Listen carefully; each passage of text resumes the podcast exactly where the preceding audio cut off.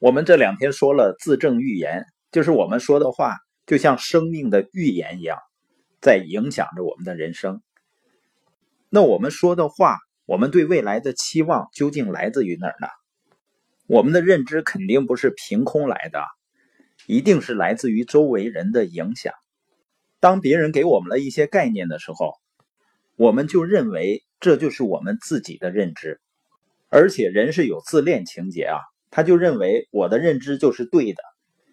当然，我们知道我们的认知是可以改变的，也就是说，我们的认知并不是我们自己。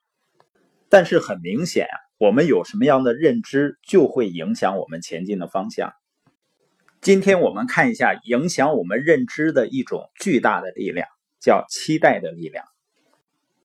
美国的心理学家罗森塔尔呢，做了两个试验。第一个试验呢。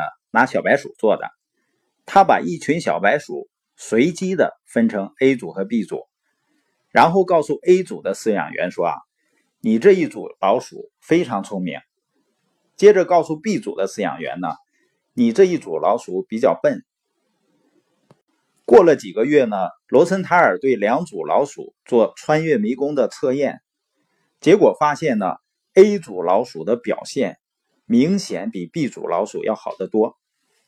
你发现人和动物呢，虽然不能交流，但是饲养员呢，明显他对老鼠是有影响力的。由于他们对这些老鼠期待的不同、态度的不同，就会影响到老鼠的表现。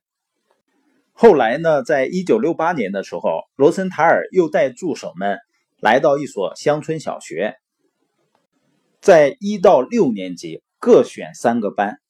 对这十八个班的学生进行了一个未来发展趋势的测验。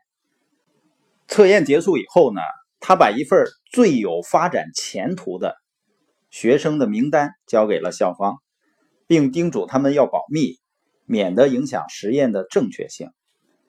这个名单呢，占了学生总数的百分之二十。但实际上，校长和学生都不知道的是。